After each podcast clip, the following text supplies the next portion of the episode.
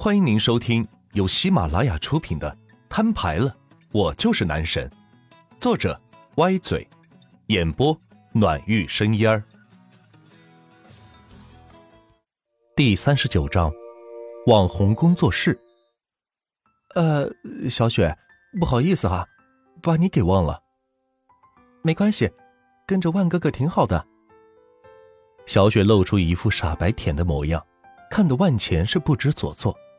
今天一下子见了这么多豪车，很多都是电视上才能见到，真是大饱眼福了。同时，对万钱买车的手段也是佩服的一塌糊涂，还是头一次见人这么买车的。小雪，你别急啊，待会儿到了学校，我把你安置在一个姐姐家里，你就先将就着跟她睡。明天了，我给你买套房去。说完，万钱掏出手机。扫码支付了一千三百块钱，然后上了车，启动了车子，朝着学校驶去，留下一脸惊呆的小雪坐在后排，随口就送了套房子，真的是太豪气了。要知道，魔都的房价可是五万一平的，随便一套房子就得三百多万。不过想想也是，一台车子还三百多万呢，不是像买菜一样的给买回来了吗？你在哪里？我还在工作室啊。怎么了，钱哥？你这会儿有空了？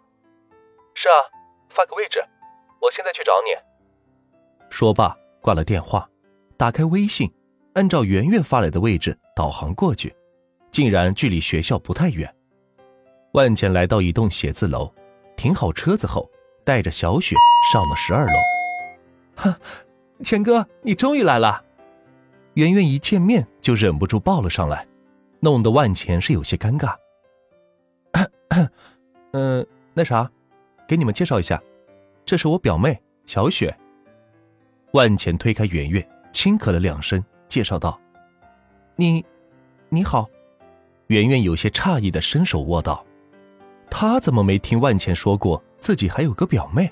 看样子长得倒是挺俊，就是营养似乎有些不良。”圆圆打量着小雪的身材，心里想到：小雪被圆圆看得有些是害羞，插口改变话题道：“哇，圆圆姐姐好厉害呀，居然有自己的工作室呢。”“呃，是，谢谢啊。”圆圆还是有些没有适应，本以为万钱只属于她一个人了，怎么半路又杀出个小雪来？看来自己以后得提防着点了。毕竟像万钱这样的年少多金，可是众多女生抢劫的好对象呢。万钱也看出了两人的尴尬，于是主动插话道：“走，圆圆，带我看看你的工作室。”圆圆这次回过神来，带着万茜和小雪来到自己租的写字楼办公室。这是三间办公室给打通合成了一间，显得是宽阔无比。一共花了多少钱？这是万茜关心的事情。希望圆圆没给自己省钱。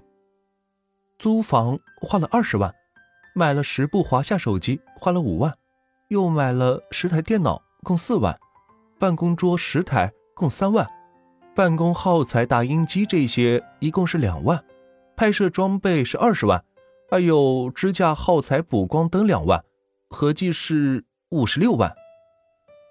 圆圆掰着指头算道。而这些只是一次性的固定支出而已，后续还需要招人，人员工资就不是个小数目。才这么多钱呢？嗯，行，给你转过去了哈。万茜还觉得少，于是直接支付宝给圆圆转了过去。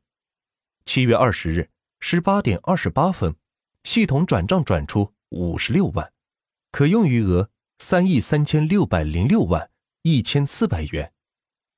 本来这间工作室就是万钱指挥着开的，并且承诺一切费用均由他来报销，所以圆圆收到万钱的转账，并没有什么表示。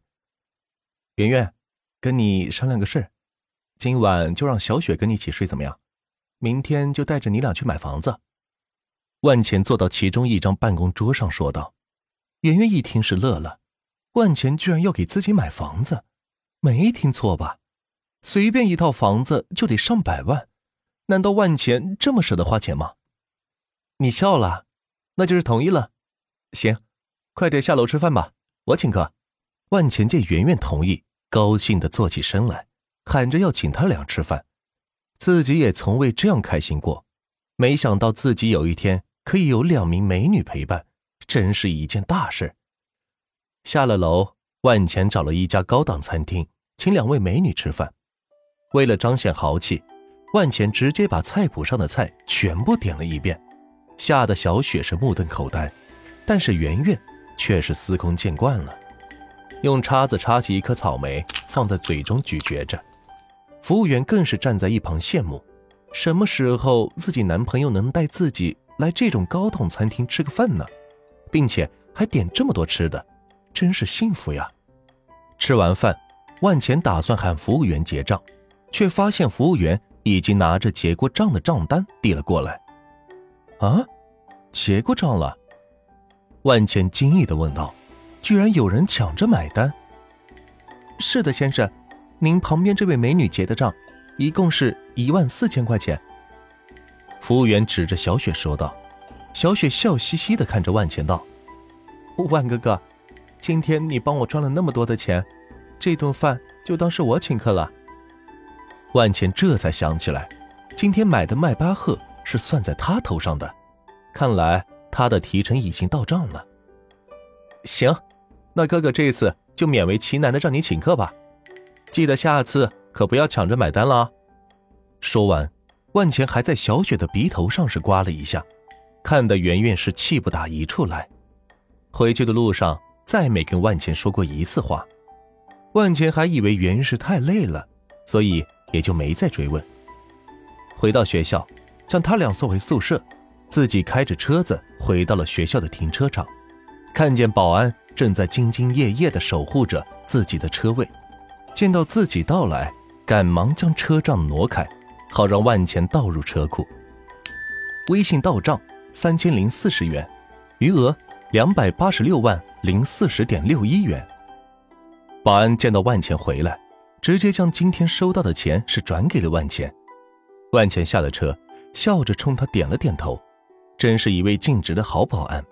万钱心里想到：“钱哥，你可回来了。”万钱刚一进寝室，就听见强子喊道：“怎么了，强子？发生什么事了？”万钱见狗子依旧躺在床上。兴奋地玩着王者农药，看来没发生什么大事。咱后天不是就要毕业了吗？同学都是提议明晚一起聚个会呢，说一定要喊上你。得知你有奖学金，希望你能多出一些钱。强子举着哑铃，愤愤不平地说着：“分明就是想要敲诈你。”敲诈我？万钱一听是乐了。对于花钱这件事，可不能算是敲诈，准确的说。应该算是帮忙吧。好啊，替我答应他们，明晚我一定到场。在大学期间，班级里是组织了不少活动，但是由于万钱太穷，根本没钱参加，所以每次活动万钱都是找个理由推辞掉了。这次大家都知道万钱是得了奖学金，有意要趁着最后的机会是敲诈他一笔。谁让他得了那么多钱？很多人看了都是心里不舒服。嘿 嘿，强哥，嗯，求你个事呗。强子突然放下手中的哑铃，凑到万钱身边说道：“